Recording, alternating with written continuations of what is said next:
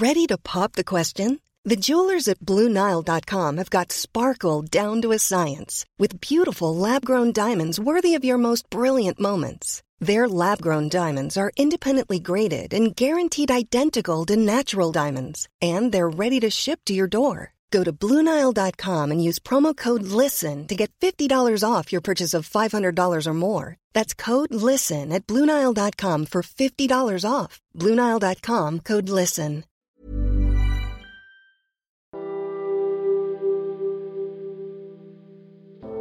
Bienvenue dans 9 mètres carrés. Mais c'est quoi ? Un espace infiniment petit. Parfois, la douche est sur le palier. On y met un lit, quand on peut un minuscule bureau. Seule satisfaction, regarder depuis sa fenêtre les toits de Paris. 9 mètres carrés, c'est le cliché, pas cliché, de l'étudiant qui galère. En dessous de 9 mètres carrés, c'est illégal, selon la loi. Bref, 9 mètres carrés, c'est l'espace d'un étudiant durant un laps de temps plus ou moins grand. Et malgré toutes ces contraintes, se produiront des conversations, des questionnements, des peurs, des rêves qui mèneront un jour au diplôme. Alors au journal étudiant Sorbonne, on s'est dit que si on devait nous donner la parole, ce serait bien qu'on s'appelle 9 mètres carrés, histoire de souvenirs. Dans ce podcast, notre fine équipe d'étudiants en galère se retrouve à chaque épisode pour bavarder d'un thème, d'un questionnement, d'un phénomène, et on a plein de choses à en dire. Ce bouillonnement créatif est produit par Radio Grande Contrôle.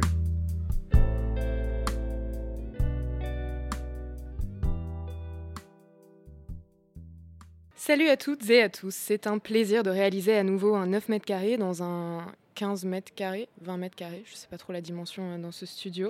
Nous sommes, comme à chaque fois, dans ce beau studio translucide où on aperçoit aujourd'hui des immenses visages européens de l'expo We Are Europe qu'on peut voir à travers le studio, car en effet, au mois de mai, la thématique à Grande Contrôle, c'est l'Europe. Alors nous, en tant qu'étudiants, le mois de mai, pour nous, c'est surtout les examens, ceux qui attendent les résultats, d'autres passent des concours, et puis certains cumulent déjà plusieurs jobs d'été. Et dans cette période de l'année intense, on a pensé à vous, car cet épisode s'adresse directement aux jeunes, même si tout le monde est bien sûr le bienvenu. Les jeunes sont-ils européens ? Ça ne vous aura pas échappé, les élections européennes approchent, la question de l'Europe s'immisce partout, mais sommes-nous vraiment européens ? Au-delà de notre identité, nous avons une identité en plus, l'identité européenne. Cette question, elle a jailli d'une actualité quand nous avons vu ces jeunes lycéens manifester à la suite du discours de Greta Thunberg, militante suédoise âgée de 16 ans. Comme une traînée de poudre, le mouvement s'est répandu dans tous les pays et à en voir les images, pour ma part, j'avais l'impression de voir ce qu'était l'identité européenne. Mais passons aux choses sérieuses, car je ne suis pas toute seule sur ce plateau. Il y a Anaïs. Salut Anaïs. Bonjour. La dernière fois, tu étais venue nous parler d'un tiers-lieu. Aujourd'hui, tu reviens sur le plateau pour débattre avec nous. Peux-tu te représenter ? Je m'appelle Anaïs, je suis en master lettres multimédia à la Sorbonne. Et voilà, je suis passionnée de journalisme, écolo et féministe. Voilà, je pense que ça me décrit pas mal. Et très heureuse d'être là aussi. Super. Et il y a aussi Tom, donc une nouvelle recrue. Dis-nous tout. Qui es-tu, Tom ? Bonjour, je suis Tom, donc je suis étudiant en histoire et en anglais à Sorbonne Université. Et je suis aussi membre de l'association ON, dans laquelle on travaille sur toute l'actualité étudiante, ce genre de choses. Et là, cette fois-ci, tu es sur le plateau de 9 mètres carrés. Exactement. Au programme dans 9 mètres carrés, se sent-on français ou européen quand on part étudier dans un pays de l'Union européenne ? Anaïs s'est entretenue avec deux jeunes femmes qui ont voyagé dans le cadre de leurs études. L'identité européenne ne serait-elle pas écolo ? Depuis la vague de manifestations qui sonne l'alerte de l'urgence climatique, les jeunes se sont mobilisés dans toute l'Europe. Tom s'est posé la question et entretenu avec Olwen, président de l'association de la Sorbonne, LUPA, pour agir sur le développement durable. Enfin, si l'identité européenne est peut-être difficile à saisir, une chose est sûre, l'Europe participe à la construction de notre identité.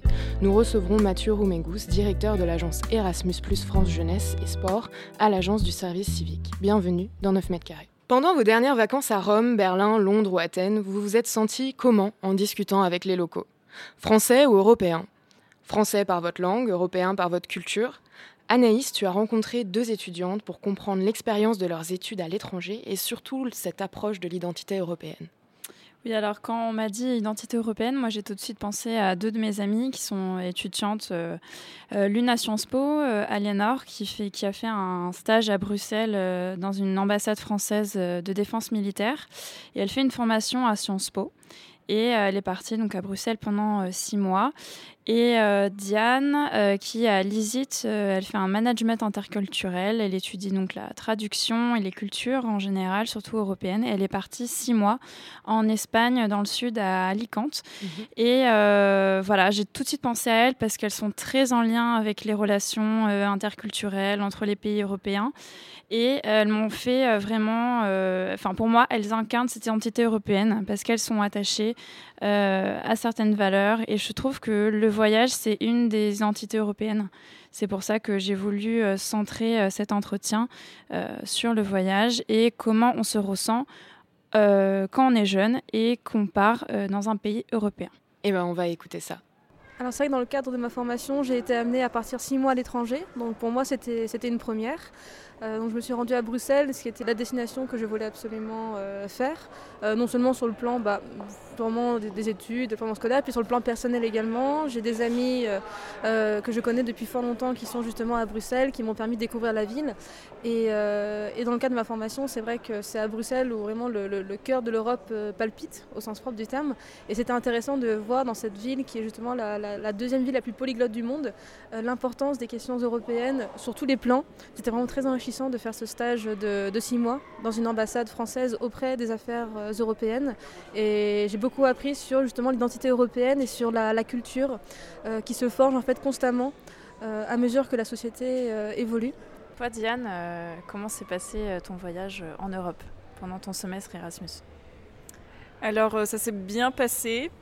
Alors moi, ce qu'il faut préciser, c'est que j'étais à Alicante, qui se situe dans le sud de l'Espagne, donc près de Valence. Et la particularité là-bas, c'est qu'en fait, beaucoup de jeunes parlent justement le valencien, qui ressemble énormément au catalan. Donc il y a une forte identité justement valencienne finalement. Et beaucoup de jeunes espagnols justement ne se sentent pas européens.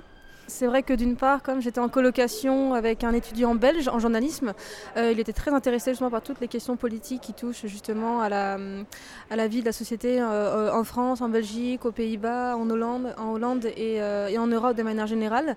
Donc il parlait néerlandais, il parlait français, il parlait anglais. Il y avait déjà un premier contact dans la sphère privée. Et durant mon stage, j'ai travaillé avec des stagiaires, alors essentiellement français, vu que j'étais dans une institution française auprès de l'Union européenne. Donc c'est vrai que dans le cadre du travail, j'ai surtout parlé avec des francophones pour des raisons évidentes. Mais j'ai pu me rendre justement, comme c'était dans une représentation militaire et de défense, j'ai pu me rendre à des comités militaires de l'Union européenne où j'ai vu les représentants militaires des 27 États membres de l'Union européenne. Et donc là, on sent vraiment la diversité des politiques et puis les confrontations aussi qui en résultent parce que tout n'est pas idyllique et tous les pays de l'Union européenne ne sont pas d'accord sur les questions d'ordre politique, stratégique et militaire. Donc ça, je l'ai vu depuis ma position de stagiaire et ça m'a fait penser justement à une phrase que disait Jacques Delors en disant que l'Union européenne était une Ferrari conduite par 27 personnes mais à des vitesses différentes. Donc c'est vrai que là, dans le champ du travail, c'était frappant. Globalement, l'image du français à l'étranger est assez négative puisqu'on est perçu comme des personnes assez méprisantes qui justement n'aiment pas trop se mélanger avec les autres. Beaucoup d'étudiants français finalement restaient entre eux. C'est pareil aussi pour les étudiants italiens ou allemands. Donc finalement on n'accède pas tellement à cette identité européenne. Sur le moment je me suis sentie plus française et j'aimais bien jouer justement de cette différence. Mais après mon voyage, justement, je me suis sentie plus européenne. Donc il y a eu une espèce de cheminement parce que j'ai pu lier des amitiés assez fortes avec une Italienne et plusieurs Espagnols. Mais je pense que si on n'arrive pas à lier d'amitié avec d'autres nationalités, c'est très difficile de se sentir justement européen. Comme mon colocataire était belge, j'ai été étudiante dans une université en Belgique, à Bruxelles. J'ai pu participer justement à des soirées étudiantes avec des Belges, des Allemands, des Italiens, des Hongrois. Donc c'était vraiment très plaisant. Donc je finissais par oublier que j'étais française. Voilà, les différences tendaient à se gommer. Dans un premier temps, le premier lien entre la France et la Belgique, ça reste quand même la langue qui est partagée justement et qui est comprise par les les deux pays. Surtout dans la partie wallonne, comme à Bruxelles, justement, c'est une majorité de personnes francophones qui vivent et évoluent dans la ville. Donc c'est vrai que voilà, il y avait ce ciment sur lequel justement on s'appuyait pour ensuite discuter et puis découvrir la ville en elle-même. J'ai trouvé les Belges, pour ma part, alors, très patients, très à l'écoute, ce qui change par rapport à ce qu'on voit en France ou dans d'autres pays comme en Angleterre ou en Italie. Ce que j'ai aimé aussi à Bruxelles, c'est l'ambiance un petit peu de quartier. Et on dit souvent que les jeunes aujourd'hui sont apolitisés ou n'ont pas de conscience politique et ne s'occupent pas des européennes. Moi, je ne pense pas que les jeunes soient apolitisés, comme tu l'as dit. Je pense qu'ils sont juste dégoûtés de façon générale. Moi, j'ai pu parler énormément de politique avec les jeunes de tous les pays d'Europe confondus. Et c'est vrai qu'il y a vraiment un intérêt de parler, par exemple, avec mon amie italienne, de la situation, avec le populisme, etc. Il y a vraiment un dégoût général de la politique, une incompréhension et un sentiment d'impuissance, surtout vis-à-vis des jeunes qui n'arrivent plus à faire face à tous les enjeux actuels, je pense. Mm-hmm. Et après, est-ce qu'il y a un sentiment de communauté européenne ? Est-ce qu'on peut parler ? Est-ce qu'on a une conscience d'unité des États ? Oui. Je pense qu'il y a une prise de conscience européenne. Justement, voilà, dans le cadre des élections européennes qui vont avoir lieu cette année, on le sent tous, hein, sans être forcément un expert ou politologue confirmé. On sent vraiment une tension dans les discussions, dans le durcissement de certaines mesures politiques, que voilà, l'année 2019 va marquer un tournant, avec aussi la question du Brexit qui est toujours en jeu et qui n'est toujours pas réglée, qui va donc justement être un bouleversement dans l'histoire de l'Union européenne. Et donc là, on sent que l'UE et sa culture vont vraiment être mises à l'épreuve. À partir donc, d'octobre 2019, si la sortie du Brexit aura lieu. Moi, je pense que les jeunes ne s'incluent pas dans cette notion d'Europe, malheureusement, et qu'il n'y a pas de véritable identité européenne. Je pense que, je ne sais pas comment dire, mais c'est un ensemble de différents pays qui partagent certaines similarités, mais en réalité, chaque culture est unique. C'est assez difficile de mettre en place une identité européenne. Je pense qu'en plus, ça peut être vu pour certains pays comme une insulte en fait finalement. Parce que par exemple, j'ai des amis qui sont partis aux États-Unis et beaucoup d'Américains, pour eux, par exemple, la France ou l'Allemagne, c'était la même chose, c'est l'Europe. Et en fait, non, c'est pas ça. Enfin, on peut pas dire qu'un Français, ce soit la même chose qu'un Allemand. Donc je pense que c'est pour ça qu'on ne peut pas dire qu'il y ait vraiment une véritable identité européenne. Alors c'est vrai que, pour ma part, je vais peut-être être un petit peu plus optimiste que Diane. Alors je ne sais pas si les Européens incluent justement cette identité européenne entre eux. Pour ma part, je pense qu'ils le font, mais en fait inconsciemment. Il y a forcément un attachement profond pour l'histoire du pays qui nous a vu naître, forcément. Mais c'est plutôt dans les pratiques, dans les coutumes. C'est quoi ? Est-ce que vous pouvez donner des exemples de ce qu'on partage au niveau européen ? Par exemple, je pense, rien que sur le plan de la vie quotidienne, voilà la nourriture, ce que vous avez dans l'assiette en général. Il y a une traçabilité justement des produits qui sont justement produits, développés, distribués en Europe. Donc ça a été suivi justement par plusieurs États membres. Et donc voilà, vous mangez en fait de l'Union européenne, littéralement. Donc alors certes, c'est matériel, c'est pratique, mais ça existe également.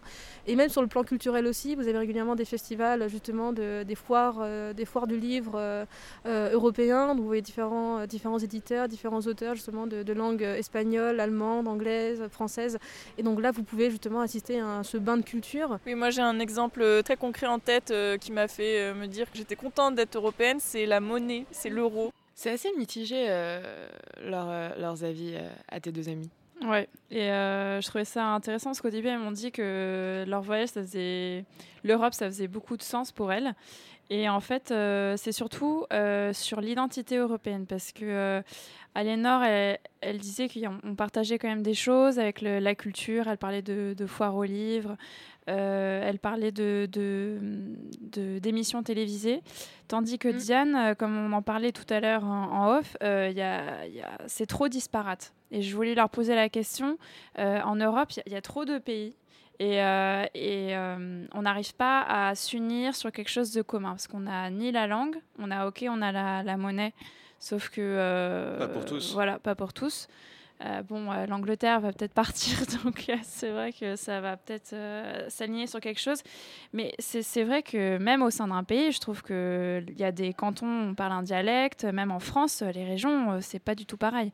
Donc comment on peut s'aligner et comment on peut penser une entité européenne et même à le définir.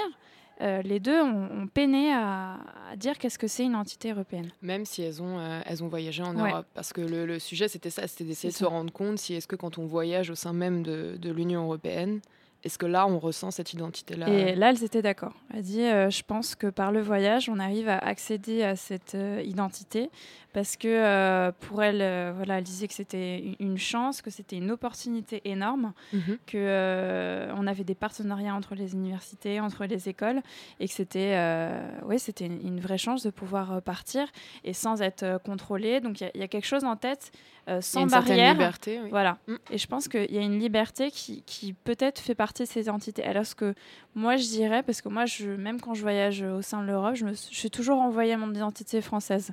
On va me dire parce que tu as certaines mimiques, parce que tu parles comme ça, tu es apparentée à être française. Et d'accord, donc ça veut dire que même dans le cadre d'un voyage, pas forcément des études, là, tu te sens uniquement française, tu te sentiras jamais... Sauf une fois, je suis allée à Malte et on sait que la langue, c'est entre l'italien et une sorte d'autre langue, enfin un mélange d'anglais-arabe. Et c'est là où je me suis sentie européenne parce que déjà, la population là-bas, c'était très divers. Et là, je me suis sentie... En plus, c'est une île. Donc pour le coup, là, j'ai senti, c'est l'Europe. Malte est dans l'Europe. Mais sinon, j'arrivais pas à ressentir... Et toi, Tom, est-ce que c'est un sentiment... tu étais à Copenhague dernièrement. Oui. Alors, est-ce que tu t'es senti français ou européen ? Mais je pense vraiment que c'est pas un problème qu'on ait cette différence de dialecte ou de frontières parce que on a une histoire commune, une culture commune. Et à Copenhague, rien que dans l'architecture, on ne ressent pas quelque chose de très différent de ce qu'on a connu. Alors évidemment, c'est peut-être plus propre, les gens font plus souvent le vélo. Mais en général, on ressent cette identité européenne parce que je ne pense pas qu'avoir une identité française et une identité européenne soient incompatibles. Et on peut très bien avoir les deux, comme on a des Bretons qui se sentent aussi bien bretons que français. Bon, après, ça se discutera avec les Bretons, mais c'est quelque chose qui, selon moi... est totalement compatible. Et donc, quand je suis allé à Copenhague ou quand je vais dans d'autres pays en Europe, je ressens cette identité européenne parce que beaucoup plus que quand on va voyager sur un autre continent comme les États-Unis, où là, vraiment, il y a un dépaysement dans la manière dont on se nourrit, dans l'architecture, parce qu'aller à Copenhague, il y a plus de similitudes entre une ville d'un point de vue architectural comme Copenhague et Paris, que comme Paris et New York, en termes de construction, aussi la population que tu vas rencontrer là-bas. Et c'est aussi à ces signes-là que je m'identifie à une population. Au code culturel. Au code culturel et à la manière dont on va s'habiller, la manière dont on va ressentir la musique, la publicité, le cinéma, ce genre d'endroit. Ces lieux culturels, en fait, on s'identifie plus en Europe qu'on va s'y identifier quand on est aux États-Unis, au Japon, en Namibie, je ne sais pas. Non, mais je te rejoins assez là-dessus, parce que je trouvais, moi, en tout cas, qui nous rapprochait de la culture européenne, c'est d'avoir, en fait, un peuple qui parle plusieurs langues. Et quand on voyage, moi, par exemple, cet été, j'étais en Italie, en Grèce. En Grèce, je me suis vraiment sentie... européenne, parce que, en fait, les Grecs parlent très bien anglais. Enfin, du moins, ils essaient, mais je veux dire, moi, je ne parle pas grec. Enfin, c'est rare. C'est une langue qui n'est pas forcément très... très parlé, et je me suis sentie très à l'aise. On me posait beaucoup de questions sur la France, on me posait beaucoup de questions au niveau de la politique, parce que la Grèce et l'Europe et l'Union européenne, c'est une histoire particulière.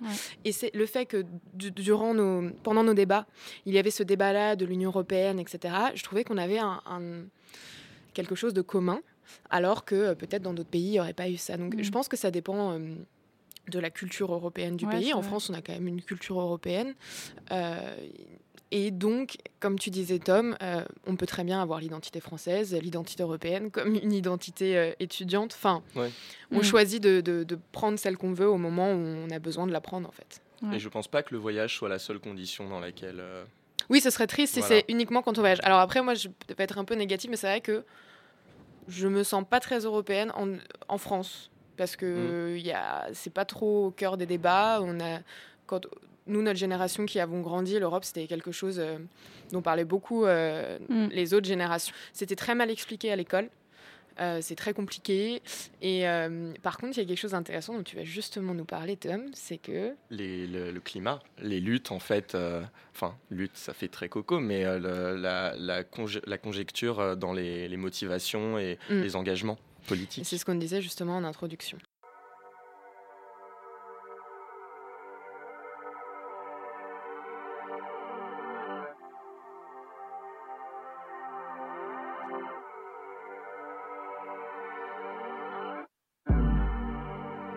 Au-dessus des vieux volcans, glisse des ailes sous le tapis du vent. Voyage, voyage, éternellement, de nuages en marécage. De vent d'Espagne en pluie d'Équateur. Voyage, voyage, vol dans les hauteurs. Au-dessus des capitales, des idées fatales, regarde l'océan. Voyage, voyage, voyage, voyage, voyage, plus loin que la nuit et le jour. Voyage, voyage, voyage, voyage, dans l'espace inouï de l'amour. Voyage, voyage, voyage, voyage, sur l'eau sacrée d'un fleuve indien. Voyage, voyage, voyage, et jamais ne reviens. Tom, c'est un peu l'étudiant hyperactif. Il sait tout de toutes les universités. Il passe son temps à se mettre au courant de l'actu étudiante. Il connaît absolument tout le monde. Alors, quand on a fait ce sujet, les jeunes sont-ils européens ? Tom a un peu galéré. Pourquoi ? Parce qu'il avait plein d'idées dans tous les sens. Est-ce qu'on va voir un prof pour parler du Brexit ? Est-ce qu'on va demander aux étudiants étrangers en France de nous parler d'Europe ? Puis, miracle, encore une autre idée que tu vas nous expliquer. Mais voilà, c'est comme ça que tu fonctionnes, Tom. Et là, tu as trouvé finalement ton sujet aujourd'hui. Oui. L'Europe pour les jeunes, en ce moment, est-ce que c'est pas tout simplement et puissamment l'écologie ? Eh bien oui, est-ce que ce n'est pas ça, la jeune Europe, finalement ? Celle des 18-30 ans, celle de demain, finalement ? Dans un monde où on ne parle que de Brexit et de gilets jaunes, est-ce qu'au fond, ce qui ne nous intéresse pas vraiment, c'est la jeunesse autour du climat ? 20 minutes disent oui à cette question. Ils se sont basés sur un sondage qui a été publié le 26 avril dernier. L'enquête était menée par OpinionWay auprès des 18-30 ans et elle révélait que 58% d'entre eux considèrent l'environnement comme la mission prioritaire de l'Europe à l'approche des élections européennes. D'ailleurs, si on reste basé sur ce même sondage, 75% d'entre eux ont déclaré avoir une pensée positive sur la construction européenne. C'est beaucoup et en même temps, c'est 7 points de moins par rapport à 2017. Alors, est-ce qu'on assiste au renforcement d'une identité européenne sous l'étendard de l'écologie ? Pour le savoir, j'ai interrogé Olwen qui est président de LUPA. Donc LUPA, c'est les universitaires planteurs d'alternatives. C'est une association écolo à Sorbonne Université parmi d'autres. Et voilà ce qu'il a répondu. Ce mouvement, il est quand même mondial. Le mouvement pour le climat, il est mondial. Donc, je dirais pas que ça renforce une identité européenne. L'Europe, c'est aussi... l'identité européenne, c'est des valeurs, des idées, des valeurs. Et donc, nous, la place, je pense que c'est surtout déjà faire prendre conscience au grand public des enjeux, des crises environnementales qui ont lieu et des enjeux qui en découlent. C'est comme ça qu'on va réussir à amener l'écologie, pas qu'au sens discours, aussi au sens acte, parce que si le grand public, les électeurs sont sensibilisés à l'écologie, forcément les décisions arriveront derrière, parce que les gouvernements, les élus vont vouloir suivre le mouvement. L'action de petites associations comme ça au niveau local, c'est mobiliser et en parler pour convaincre, faire un peu une cascade pour que ça, et puis que les décisions arrivent réellement. Alors, des étudiants engagés comme Olwen, il y en a beaucoup. Et la plus connue, on en avait parlé en introduction, c'est Greta Thunberg, qui est une militante suédoise qui avait 15 ans lorsqu'elle a commencé son combat, qui en a 16 aujourd'hui. Oui, c'est une 2003. Son combat, ça nous donne un coup de vieux. Elle est plus jeune que toi. Oui, c'est fou, ça, c'est rare. Hein. Ça, ouais, je me sens vieux, c'est horrible. Son combat a commencé à la rentrée du 20 août 2018, lorsqu'elle a refusé de faire sa rentrée scolaire. En fait, elle a déclaré faire grève, et on était quand même en août, et elle déclarait qu'elle ferait grève jusqu'aux élections générales du 9 septembre. Sa première revendication, c'était un gouvernement suédois qui réduit les émissions de dioxyde de carbone. La presse internationale s'est emparée de l'histoire de Greta et le mouvement a été impulsé. Il s'est décliné en Allemagne, en France, en Belgique, aux Pays-Bas, au Danemark, en Finlande et au Luxembourg. Donc vraiment dans beaucoup de pays, dans toute l'Europe, on pourrait le dire. Et même en Australie, d'ailleurs, je sais que ça sort un peu du sujet, mais il faut le noter. L'Australie a rejoint cet élan écologique. Donc c'est pour dire que vraiment cette histoire, elle a été impulsée dans le monde entier. Et à la COP21, à la COP24 de décembre, Greta, elle s'est adressée aux Nations Unies et elle a insisté sur la gravité du problème et surtout sur l'impact qu'il aura pour les générations futures. Et je cite: « Vous dites que vous aimez vos enfants par-dessus tout et pourtant vous leur volez leur futur. En 2078, je célébrerai mon 75e anniversaire. Si j'ai des enfants, ils passeront peut-être cette journée avec moi. Peut-être qu'ils me poseront des questions sur vous. Peut-être qu'ils me demanderont pourquoi vous n'avez rien fait alors qu'il était encore temps d'agir. » Fin de citation. Là-dessus, Olwen nous a partagé son ressenti sur cette adolescente qui engueule les dirigeants de ce monde. Écoutez. Greta Thunberg, elle est bien dans le sens où elle a réussi à mobiliser autour d'elle. On entend parler de question d'écologie parce qu'il y a une tête qui a percé. Un mouvement derrière a été créé. Et donc ça permet d'amener les questions écologiques sur le premier plan. Pour moi, un mouvement écologique ne devrait pas être représenté par une figure. La figure est importante parce qu'elle arrive à mobiliser, mais il ne faut pas lier ce mouvement avec Greta Thunberg. C'est pas... L'écologie politique, elle a beaucoup de directions, elle a beaucoup d'idées. Et donc une seule personne représente ça. Pour moi, ça ne représente pas la mixité de l'écologie. Et... Pas... Et donc pour toi, Greta Thunberg, elle incarne pas à elle seule tout un mouvement? Non, elle peut pas. Une personne ne peut pas incarner un mouvement. Est-ce qu'il y a des figures politiques qui ont essayé de s'approprier ce Il y a des figures politiques qui ont essayé de s'approprier le mouvement. Ça a été balayé par le mouvement lui-même. Par exemple, quand Greta Thunberg est venue à Paris, des représentants français, parisiens, ont été invités à l'Élysée pour la venue de Greta Thunberg. Et la proposition a été refusée.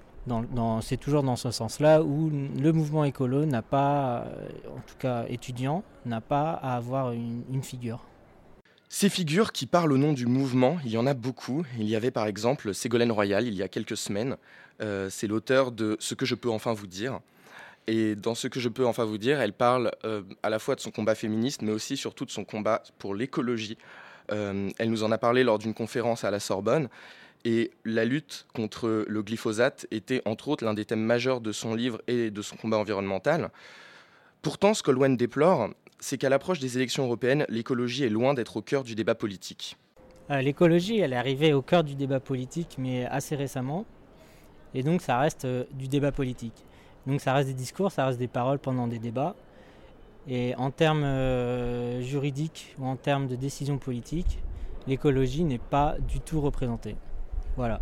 Le discours écologique européen aujourd'hui, il sert juste à gagner des voix. Mmh. Mais les décisions derrière qui sont essentielles à prendre ne sont pas prises et n'existent pas. Alors finalement, devant l'ampleur de ces enjeux climatiques, devons-nous nous mobiliser pour sauvegarder le climat en France ou dans le monde entier? C'est une question à laquelle Olwen a répondu. La mobilisation pour le climat, elle doit être mondiale. Se mobiliser au niveau national, c'est bien parce qu'on parle la même langue, c'est plus facile pour communiquer, etc. Sauf que les questions écologiques, faut les voir au niveau de la biosphère globale, au niveau de la Terre. Asselineau, il avait dit que pendant un débat avant les européennes, il avait dit que chaque pays devait s'occuper de son environnement et de son réchauffement climatique. C'était à peu près dans ces termes-là. Et que l'écologie doit s'arrêter aux frontières. Donc chaque pays doit prendre seul des décisions. ou ne pas en prendre du coup. C'est complètement débile parce que les questions écologiques, c'est la terre, c'est la biosphère, c'est une pelote de laine. Et donc l'écologie, ça ne s'arrête pas aux frontières. L'écologie, c'est pas le nuage de Tchernobyl. Pour Olwen, donc, la question ne se pose même pas car le climat, c'est un problème global. Du coup, je lui ai demandé comment il définissait l'identité européenne et s'il se sentait lui-même européen. Et il nous apporte une réponse assez troublante. Bah pour moi, l'identité européenne, c'est un regroupement de différentes nationalités, de différents peuples autour de valeurs communes, des valeurs humaines. Et donc, pour moi, c'est surtout ça, l'identité européenne. Mais l'Europe d'aujourd'hui, elle est beaucoup plus économique que sociale ou éthique. Par exemple, ce qu'on voit en Pologne ou en Italie avec l'arrivée au pouvoir des gouvernements d'extrême droite. Quand je vois ça, de ce point de vue-là, je ne me considère pas européen. Pour moi, l'Europe, c'est des valeurs humaines. Et donc, quand l'Europe devient extrême droite, je ne suis plus européen. Voilà. D'accord. Donc, tu ne te sens pas européen aujourd'hui ? Beaucoup moins qu'il y a quelques années, oui. Bah, pour moi, l'identité européenne, ça regroupe des idées, ça regroupe des valeurs. Et après, quand on regarde d'un point de vue général, quand on regarde l'Europe d'en haut, c'est des peuples très différents qui viennent de partout. Donc... Alors, trouver une identité commune, c'est quand même très compliqué. Et cette identité commune, c'est la paix et c'est les valeurs humaines. Et c'est ça aussi la force de l'Europe, c'est qu'on est tellement différents. Et pourtant, on a réussi à construire quelque chose ensemble. Et on a arrêté la guerre. Mais l'Europe a quand même a beaucoup dévié sur le libéralisme et donc ça, c'est quelque chose qui pose énormément de problèmes parce que finalement, ce qui est le fond de l'Europe, les valeurs commencent à disparaître et donc ça se désagrège petit à petit. Alors si finalement, ce qui nous lie aux Européens et aux Européennes, au-delà des frontières, ce sont nos valeurs et nos combats, est-ce que ce n'est pas cela qui va faire notre identité ?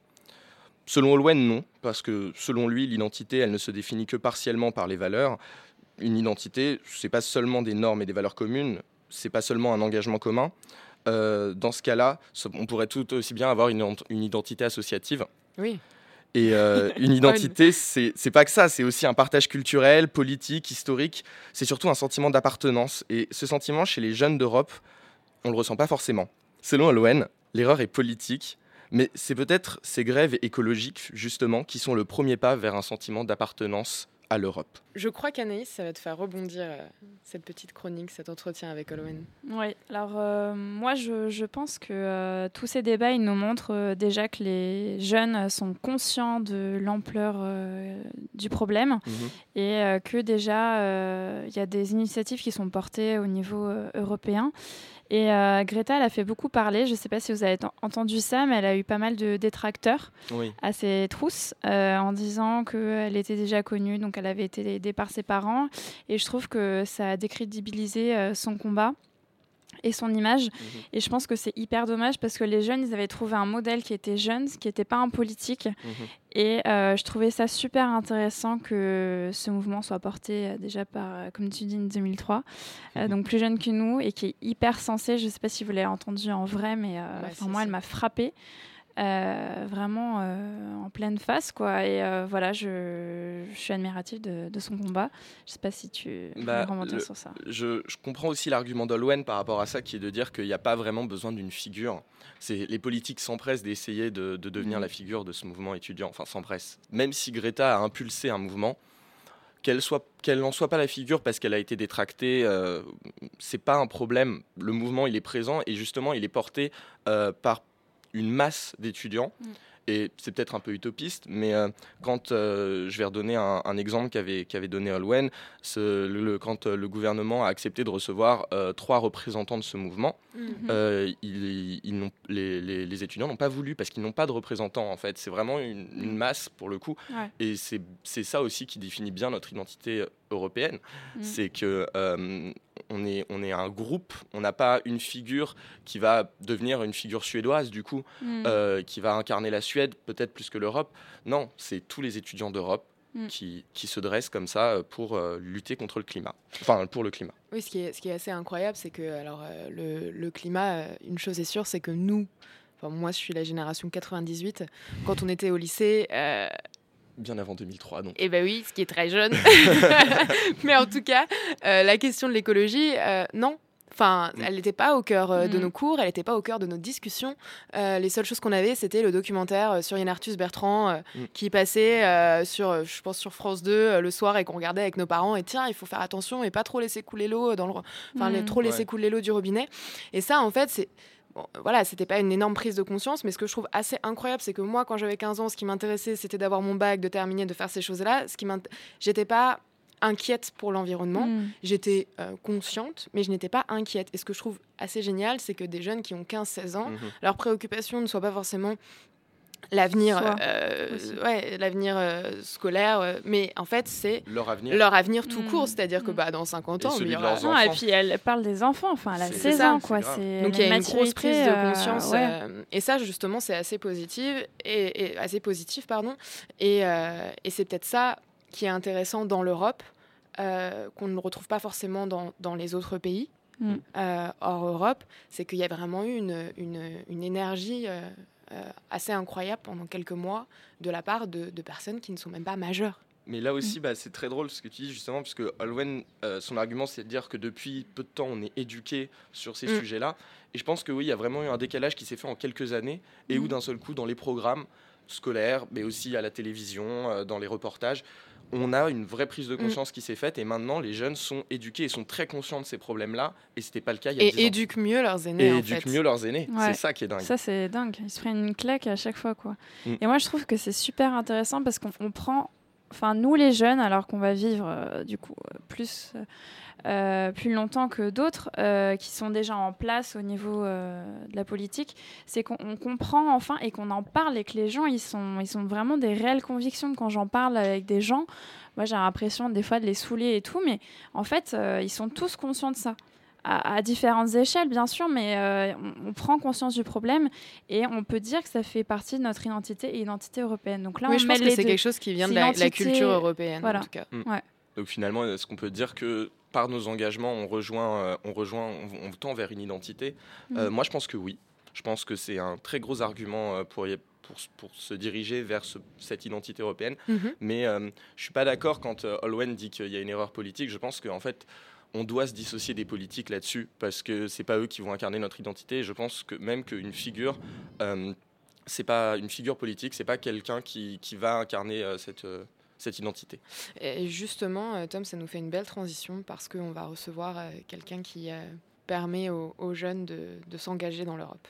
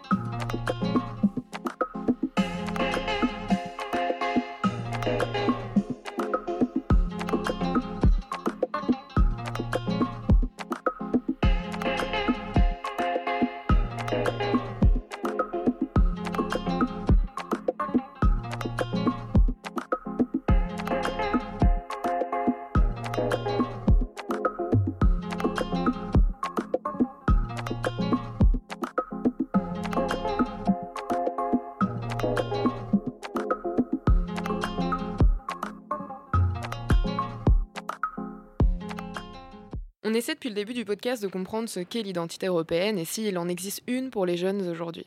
Et si elle semble difficile et différente pour chaque personne, certains sont d'accord, certains sont contre, comme Olwen, il nous semble quand même que l'Europe sert à la construction de notre identité en tant que Français. Libre circulation, culture, engagement. Et nous recevons donc par téléphone pour nous expliquer comment l'Europe profite aux jeunes, le directeur de l'agence Erasmus+, France Jeunesse et Sport. Bonjour Mathieu Roumégous, merci d'être sur le plateau de 9 mètres carrés. Bonjour, merci pour l'invitation. Vous êtes donc le directeur de l'agence Erasmus+ France Jeunesse et Sport à l'agence civique ? Exactement, au sein de l'agence du service civique. Et alors, est-ce que pour commencer, vous pouvez nous expliquer en quoi consiste ce projet concrètement ? Alors, au sein de l'agence Erasmus+, France Jeunesse et Sport, on gère 2 programmes européens. Le volet jeunesse du programme Erasmus+, et le Corps européen de solidarité. Donc en fait, le volet jeunesse du programme Erasmus+, donc ça recouvre une partie du programme Erasmus+. Ce qu'il faut savoir, c'est que dans le programme Erasmus, il y a 2 principaux volets. Le volet éducation, donc, qui est le Erasmus un peu classique, qui est le plus connu, hein, qui concerne les échanges entre étudiants les pays. Ou jeunes dans le cadre scolaire. Donc, mais c'est pas cette partie-là du programme Erasmus qu'on gère. Nous, on gère l'autre partie, la partie jeunesse. En fait, c'est tous les échanges de jeunes en dehors du cadre scolaire. Donc ça peut être des échanges de jeunes entre associations, par exemple, sur des thématiques culturelles, par exemple. Enfin, en tout cas, c'est tous les échanges de jeunes en dehors du cadre scolaire au sein de l'Union européenne. Et le Corps européen de solidarité ? Alors le Corps européen de solidarité, c'est un programme plus récent puisqu'il a été créé en 2016 et généralisé à partir de 2018. Donc nous, c'est depuis 2018 qu'il est géré au sein de l'agence. Et en fait, le Corps européen de solidarité, il a 3 volets. Un volet volontariat, un volet stage et emploi et un volet projet de solidarité. Donc en fait, le volet volontariat donc, qui permet à des jeunes de 18 à 30 ans de faire un volontariat dans un autre pays de l'Union européenne, donc sur des missions d'intérêt général ou missions liées à la solidarité. Donc ça peut être des missions assez larges sur des thématiques sociales, thématiques environnementales, culturelles, aide aux réfugiés par exemple. Et donc c'est des volontariats qui peuvent durer de 2 semaines jusqu'à 1 an. Donc ça, c'est pour le volet volontariat. Et sur le volet stage et emploi, donc ça peut permettre à des jeunes, pareil, de 18 à 30 ans, de réaliser donc soit un stage de 2 à 6 mois, soit d'occuper un emploi entre 3 mois et 1 an, pareil, sur une mission liée à la solidarité dans un autre pays de l'Union européenne. Et sur le 3e volet, le volet projet de solidarité, donc ce volet-là, il n'implique pas forcément une mobilité, mais il peut permettre à des jeunes de réaliser un projet d'intérêt général en local sur leur territoire, donc sur des... Avec d'autres jeunes, en fait, c'est réservé à des groupes d'au moins 5 jeunes. C'était la semaine de la jeunesse européenne. Qu'est-ce que vous avez mis en place ? En fait, cette année, le thème de la semaine européenne de la jeunesse, c'était la démocratie et moi. C'est un thème qui a été choisi par l'Union européenne. C'est notamment lié au fait qu'il y ait des élections européennes cette année. Donc l'Union européenne voulait inciter ses différents partenaires à organiser des choses liées à la démocratie. Et donc nous, l'événement qu'on a organisé mardi dernier, on l'a fait en lien avec Démocratie ouverte. Démocratie ouverte, c'est une structure qui porte un incubateur et qui accompagne des entreprises ou des associations qui ont des démarches innovantes sur la démocratie. Donc avec eux, on a organisé un événement toute la journée de mardi. Et donc ça a permis à une centaine de jeunes de participer à un certain nombre d'ateliers sur des innovations démocratiques. Donc en fait, l'objectif de cette journée pour nous, c'était de faire réfléchir les jeunes sur la démocratie, de leur montrer que la démocratie, c'était pas uniquement le vote, mais que ça pouvait être plus large que ça. Et on avait aussi l'objectif pour nous de faire connaître nos dispositifs et de faire la promotion à la fois de Erasmus+ et du Corps européen de solidarité. Et dans le cadre de Erasmus+, est-ce qu'il y a des destinations ou des projets qui sont plus demandés par les jeunes que d'autres ? Oui, il y a au niveau des destinations, il y a pas mal de pays d'Europe du Sud qui sont assez demandés par les jeunes. Mais ce qu'il faut savoir, c'est que les jeunes peuvent partir vraiment dans toute l'Europe, et ça va même au-delà de l'Union européenne. Et sur les projets, des thématiques qui reviennent assez souvent, on a pas mal de choses qui sont liées à l'environnement notamment, pas mal de projets aussi qui sont liés sur l'aide aux réfugiés. D'accord. Ça, c'est des thématiques qui reviennent assez régulièrement. Et dans notre podcast, on se demande, l'angle aujourd'hui, c'est est-ce que les jeunes ressentent leur identité européenne ? Et j'aurais aimé savoir, vous qui êtes au contact des jeunes européens, comment vous caractériseriez cette identité ? Qu'est-ce que vous y voyez ? Alors nous, les jeunes qu'on accompagne et les jeunes qui bénéficient de nos projets, clairement, ils se sentent européens puisqu'ils font la démarche de chercher à aller dans un autre pays européen, de faire une mobilité dans un autre pays européen. De ce que je peux observer des jeunes qui participent à nos projets, ce qui caractérise l'identité européenne et ce qui renforce en tout cas l'identité européenne, c'est la possibilité de se déplacer facilement dans un autre pays européen, ça renforce l'identité. Et puis un certain nombre de valeurs communes qui sont partagées par les jeunes qui sont accompagnés par nos projets. Je pense notamment à la solidarité, c'est quelque chose qui est vraiment partagé par tous les jeunes. Et c'est le côté interculturel et la volonté de découvrir d'autres cultures, d'autres pays, c'est aussi quelque chose qui est partagé par les jeunes. D'accord. Et merci beaucoup Mathieu Roumégous. Avec plaisir, merci à vous.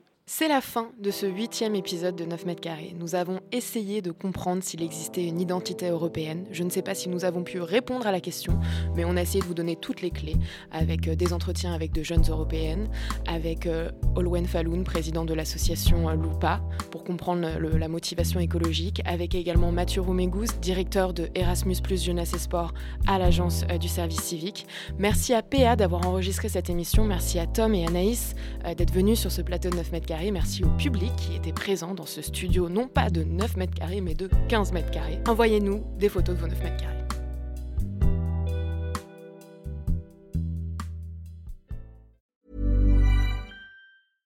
Flexibility is great. That's why there's yoga. Flexibility for your insurance coverage is great too. That's why there's United Healthcare Insurance Plans. Underwritten by Golden Rule Insurance Company, United Healthcare Insurance Plans offer flexible, budget-friendly coverage for medical, vision, dental, and more. One of these plans may be right for you if you're, say, between jobs, coming off your parents' plan, turning a side hustle into a full hustle, or even missed open enrollment.